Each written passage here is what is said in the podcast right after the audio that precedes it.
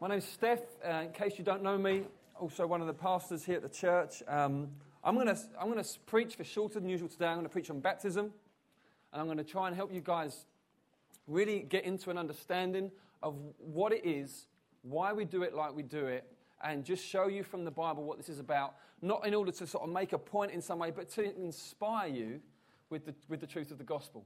Because when someone gets baptized, it's a, it's, it's a powerful picture of what happens when Jesus Christ comes into your life. Okay, you mustn't miss that. You mustn't just see it as like something ritualistic, something that, well, churches do it and it's a bit strange and no one quite gets what it's about, but, you know, it's what they do, so we'll, we'll go along with it. No, it, actually, we do, we do know why we do it. It's not just that it's a question of obedience, which it is, but the Bible gives some lovely, beautiful, rich teaching on baptism. So I want to just do that, um, te- teach you on that for 15 or 20 minutes, and then we're going to get a chance for anyone who uh, is a believer but hasn't been baptized to get in the water, or, or anybody who genuinely wants to give their life to Christ and uh, for the first time and be baptized, and we'll get a chance to get you in the water. And we'll see where we go on that, and then we will um, praise and worship the Lord and break bread. Okay? So um, I'm going to read to you from a story in the book of Acts, Acts chapter 8, verse 26. Now, an angel of the Lord said to Philip, Rise and go toward the south to the road that goes down from Jerusalem to Gaza. This is a desert place. And he rose and went. And there was an Ethiopian, a eunuch, a court official of Candace, queen of the Ethiopians, who was in charge of all her treasure. He had come to Jerusalem to worship and was returning, seated in his chariot, and he was reading the prophet Isaiah.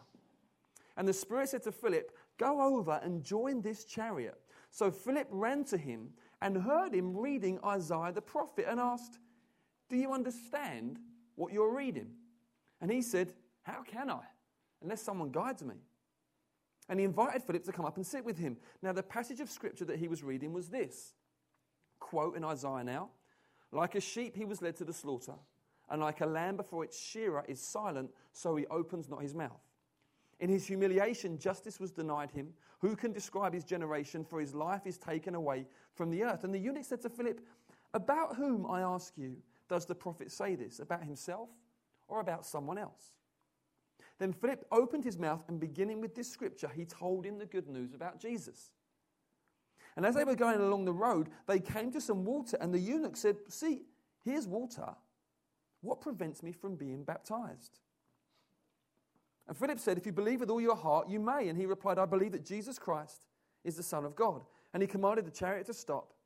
And they both went down into the water, Philip and the eunuch, and he baptized him. And when they came out of the water, the Spirit of the Lord carried Philip away, and the eunuch saw him no more and went on his way, rejoicing. It's the word of God. Father, we thank you for your word. And I pray now, Lord, as we just look at this story and pull out some beautiful truths about baptism, I want to pray for a work of the Spirit in this place.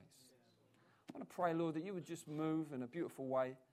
And um, just, I just want to ask, Lord, that the words I speak, which in and of themselves are really not going to perform much. I pray that you would, you would own them and that uh, you would really use them to um, lift our heads to this amazing gospel, this good news about Jesus, because it is such good news.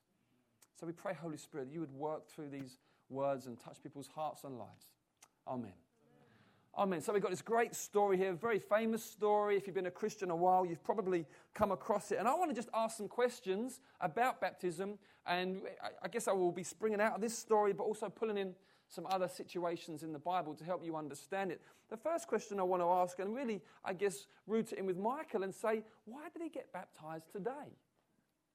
Why didn't he just get baptized when he was born or like a week after he was born or whatever? How it's very often the case. Why?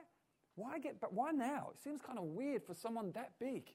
You know, if you've got a traditional background and you've maybe been to family christenings and the like, it can seem really weird someone that big getting baptized because you're just not used to it. So why why why baptize an adult? It's a question that I want to answer. You see, throughout the Bible, what you find is, is there's two things that go together with baptism. It's believe and be baptized. That's the charge. So in Mark 16, Jesus talks about those who believe and are baptized. Before Jesus ascended into heaven, he said to his disciples, Go, go and, and make disciples of all the nations, teaching them to uh, obey me and baptizing them. There's this teaching, and then people believe in Christ and then they get baptized. In the book of Acts, chapter 16, um, Paul and Silas are in prison and there's a mighty earthquake, and all the chains fall off. And, the, and the, the, guy who looks after the prison thinks that's it, I'm done for. All these prisoners will have escaped, and then I'll be, you know, I'll, I'll, be beheaded. So he's just about to kill himself, and Paul says, Don't do that. Don't harm yourself. We're all still here. And the man says, What is going on? Tell me more about this God. How, how can I be saved? And Paul says to him, Believe in Jesus, and you'll be saved. That very night, they believe in Jesus and are baptized.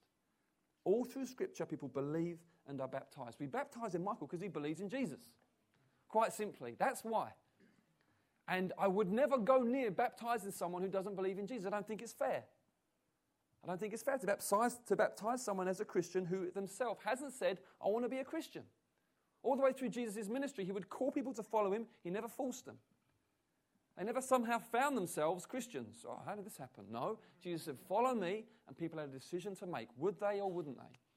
And people follow Christ, and those who follow Christ were baptized. So that's what we do. We say, Do you want to follow Christ? If people, hand on heart, with no coercion or pressure from the outside or sense of trying to please someone else, but because they want to follow Christ, if they say yes, then we will baptize them. And we believe that that is pleasing to God because God loves it when we choose to follow Him. God loves it when we choose to obey Him. It's, it's a sign that we trust Him and that we love Him. And so that's why we're baptizing uh, Michael today now. That's, that's what happened here. We see that this Ethiopian eunuch, he said, Well, look, here's water. What prevents me from being baptized? That's a great question. What prevents me from being baptized? That's the question you should be asking. If you are a believer, not why should I get baptized, but what's, what's stopping me from being baptized? That's, that's, that shows that you've got it, you've understood it. When you say, What's there to stop me? Because let's get it out of the way. Well, Philip wants to make sure. So, verse 37, Philip says, Well, if you believe with all your heart, you may. Philip hasn't got a long list of 30 things he's got to do. It's not, Well, do this and prove this to me, and then do that, and then make sure you know, read your Bible every day for a year. No. Do you believe in Jesus with all your heart? If you do, then you may. And the eunuch replies to him, I believe Jesus Christ is the Son of God. And so he commanded the chariot to stop. Let's do it. See, it's very simple, it's very straightforward. And also, baptism is initiation, it's an initiation into the Christian life. And so, to make somebody wait is actually not very fair. Imagine someone says, I'm a Christian now, so I want to be baptized. And I say, well, let's just give it a couple of years, make sure you really are. The thing is, you see, is that I could be hindering them growing by denying them the initiation into being a Christian. It's what you do at the beginning. It's not what you do when, you, when you're ready, if you know what I mean. If you're not ready to be baptized, I would graciously question whether you're ready to be a Christian. Because becoming a Christian involves repentance, turning away from your sins, and just saying, Jesus, I need you to forgive me. But faith, trusting that Jesus Christ is the way, is the rescuer, is the one who died in your place so you could be forgiven is the Lord reigning on high? Faith, baptism, and receiving the Spirit. Those are the four fundamentals of becoming a Christian. So that's why we did it now. Secondly, why water? Why water and, and why so much of it? Man alive. I mean, it would be, believe me, it would be a lot easier if we could have done that. It would have been a bit of a sprinkle. I mean, that's logistical nightmare out there. What you're looking at, that really is. Um, why, why water and why so much of it? Well, obviously, there are symbolic elements to baptism. It's not just symbolism, it's powerful, it's spiritually significant. Uh, it's, it, there's a grace that is given from God and received from God in the act of baptism. It's not just, this is a nice symbol, but there is a symbolic element. And obviously, water symbolizes cleansing. And one of the most amazing things about becoming a Christian is that your conscience is cleansed. Wow. There's not many tougher things than going to bed at night with a stained conscience. It's horrible.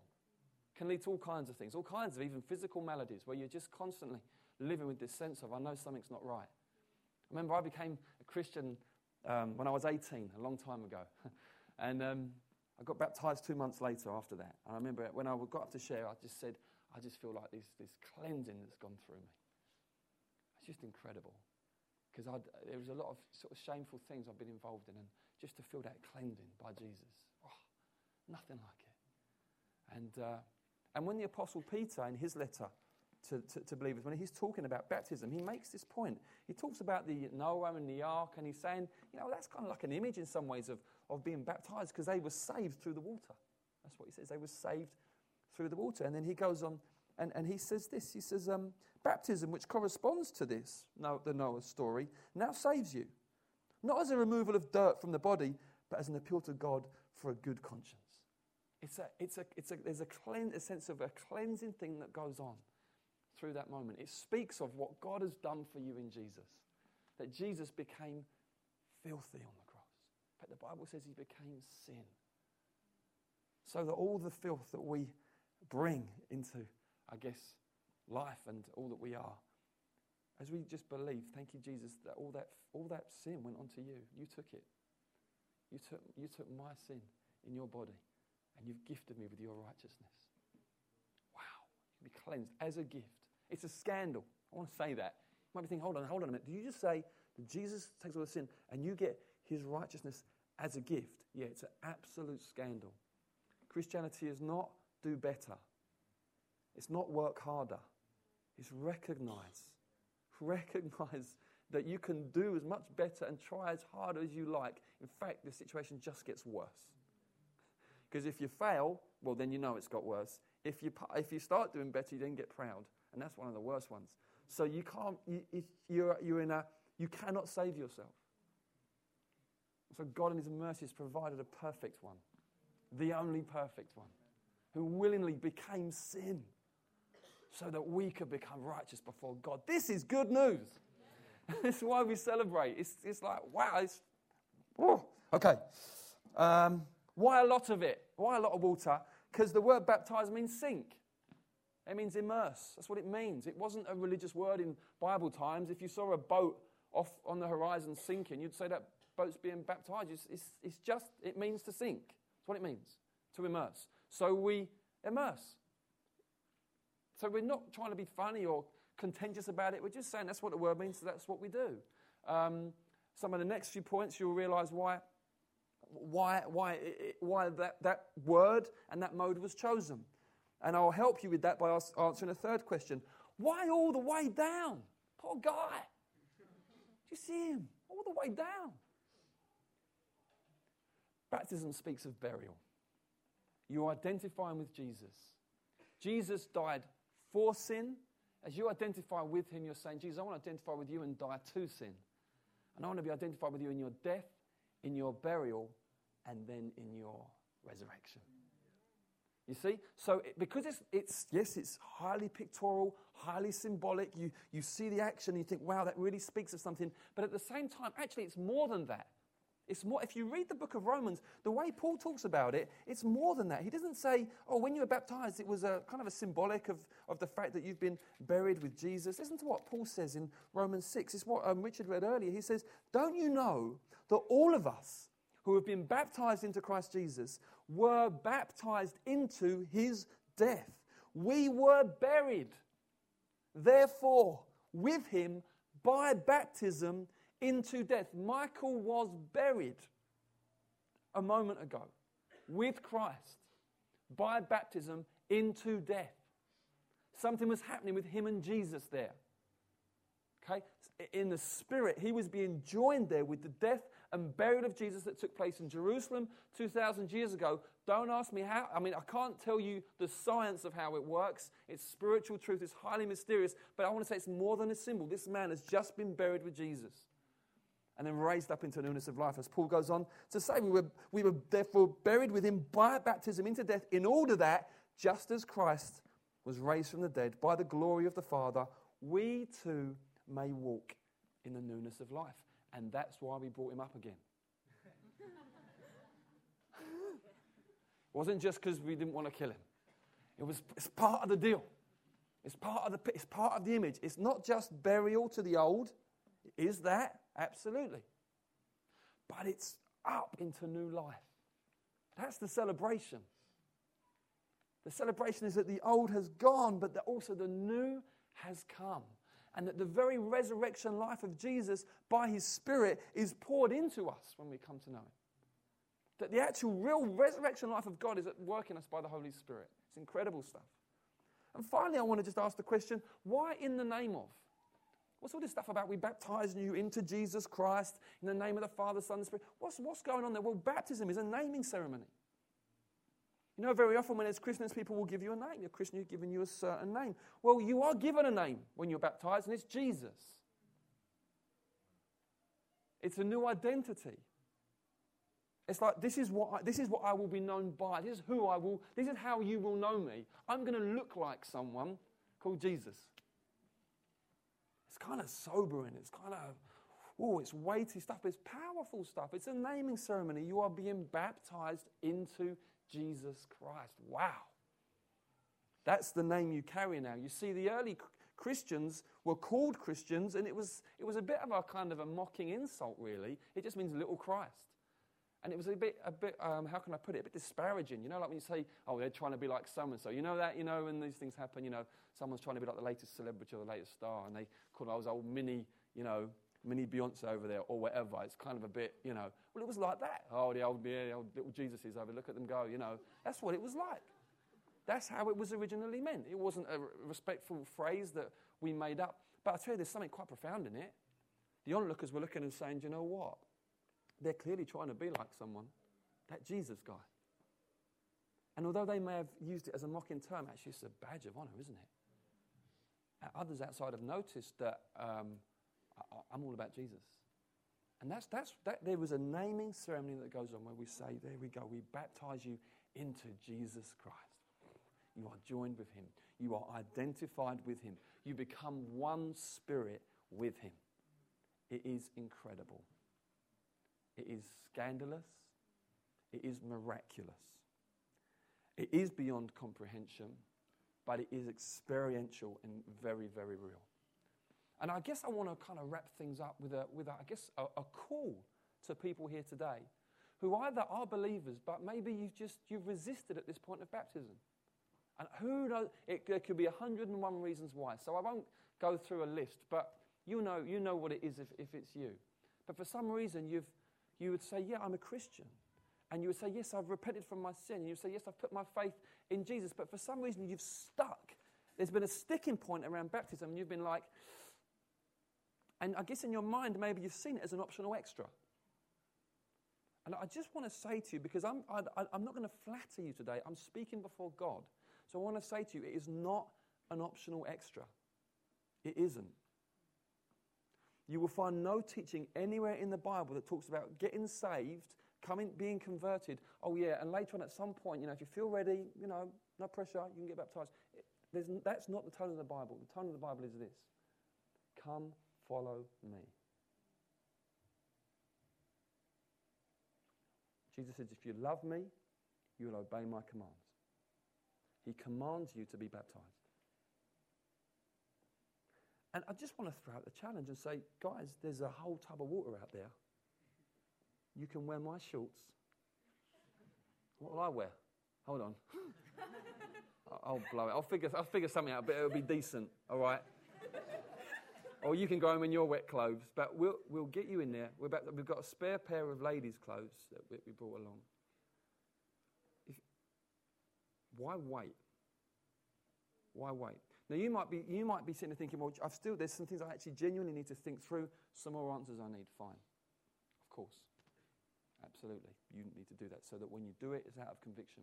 But if you just know, actually, it's either fear or just sort of good old fashioned disobedience. You know, it's like, nah. And you know you need to repent of that. And you need to actually say, Jesus, I need to follow you. And I've just been holding back. Or maybe there's just been, maybe there's some things I've said in the message today and you thought, I never, I never realized the Bible taught that. I just didn't realize. And now I see it. Of course, I really want to get baptized. It could be that or it could be 50 other reasons. But I want to give you an opportunity.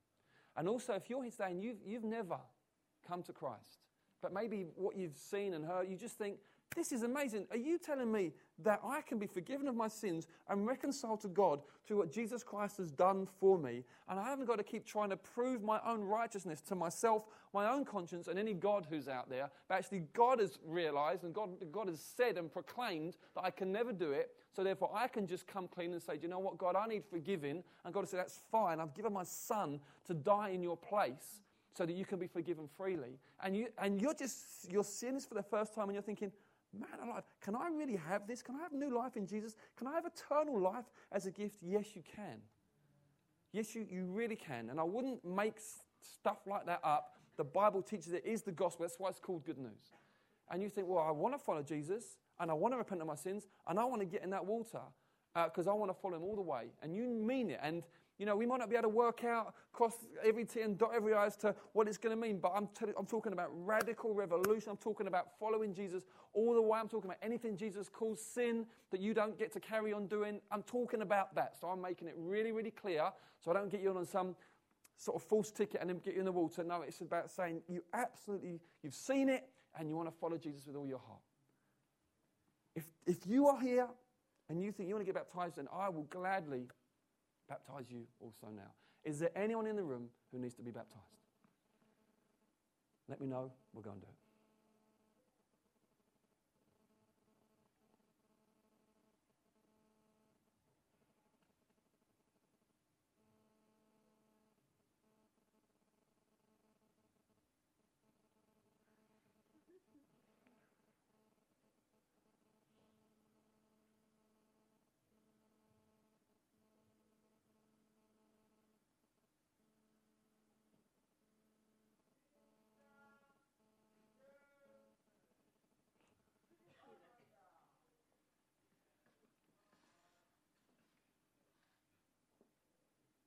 The only reason I'm just giving it time is because I know for some people at this moment it's something of a battle that goes on. So I'm just wanting to just, I'm not, there's no pressure. It's a genuine sense. If you just, you're feeling there's a, I know, I know, but uh, I'm just giving you time. Just giving you time. That's all.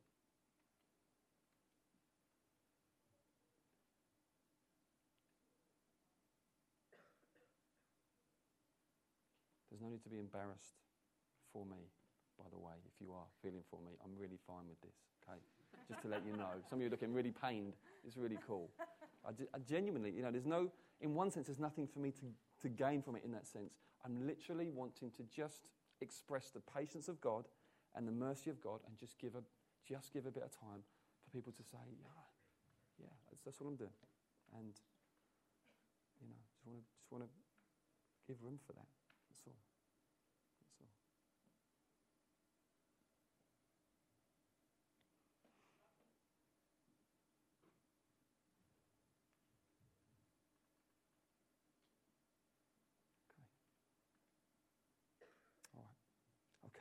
I'm going to pray and um, just see where we get. Father, thank you so much for.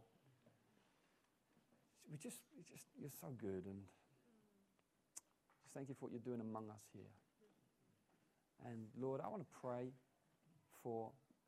I just want to ask, Lord, if there is anyone or two or three in this room who just are really, really battling at the moment and actually really, really want to but either fear or timidity or what will people think or those things get in the way. I just want to ask that you would have real mercy now, Lord. I just want to pray that. That you'd really help them. That's all, Lord. There's none here, then fine. But if there are some, I really want to ask that they would just really find mercy from you now in this moment in order to be able to do the thing that in their heart they most want to do. So, God, I just pray. I just want to pray for help and grace to be given now just across this room, Lord. You know, you know, thank you, you search the hearts. You know who needs what. So we just, I just commit all these guys to you, Lord, and say, if there are any here that need that, I just pray, please give it to them now, Lord, because, you're, because of your, your graciousness and your, and your kindness. Please do that, Lord. As we're just waiting in God's presence, I'm going to, I just, I'm going to give five more seconds, just going to scour the room once more. If you're like, yeah, God's given me mercy, I want to do this, just let me know. I'll go for it.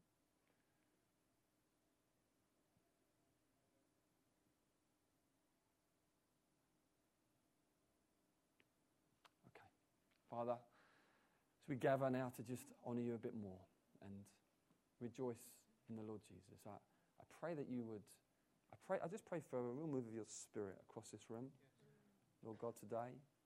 Um, thank you that church isn't about being smooth or um, being having it all together or any of these things. It's about people that gather to you and you make your presence known. And I pray, Lord, that as we just really gather to love you and honor you in song and in praise and through breaking bread and taking the wine and all these things. I, pray for an outpouring of the Spirit. And I pray, Lord, that the gifts would flow. I mean, just pray people's, people's hearts would be spoken into. I pray for gifts of prophecy to flow across the room. In the name of Jesus. Amen. We are going to gather back in praise for about 10 or 15 more minutes. During that time, there's bread and wine at the back of the room. Please help yourself um, to that if you're a believer.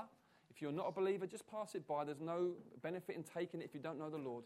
If you are a believer, take the bread and wine in a worthy manner, which means if there is any unresolved, unconfessed sin in your life, or you, there's a relationship breakdown with another brother or sister, deal with it, straighten it out, okay? It's really important so that we uh, show, demonstrate a right and good fear of the Lord as we take the bread and as we take the wine. Um, there will be no one um, giving it out in that sense. We just leave that, trust that with you now. So you, during these songs, maybe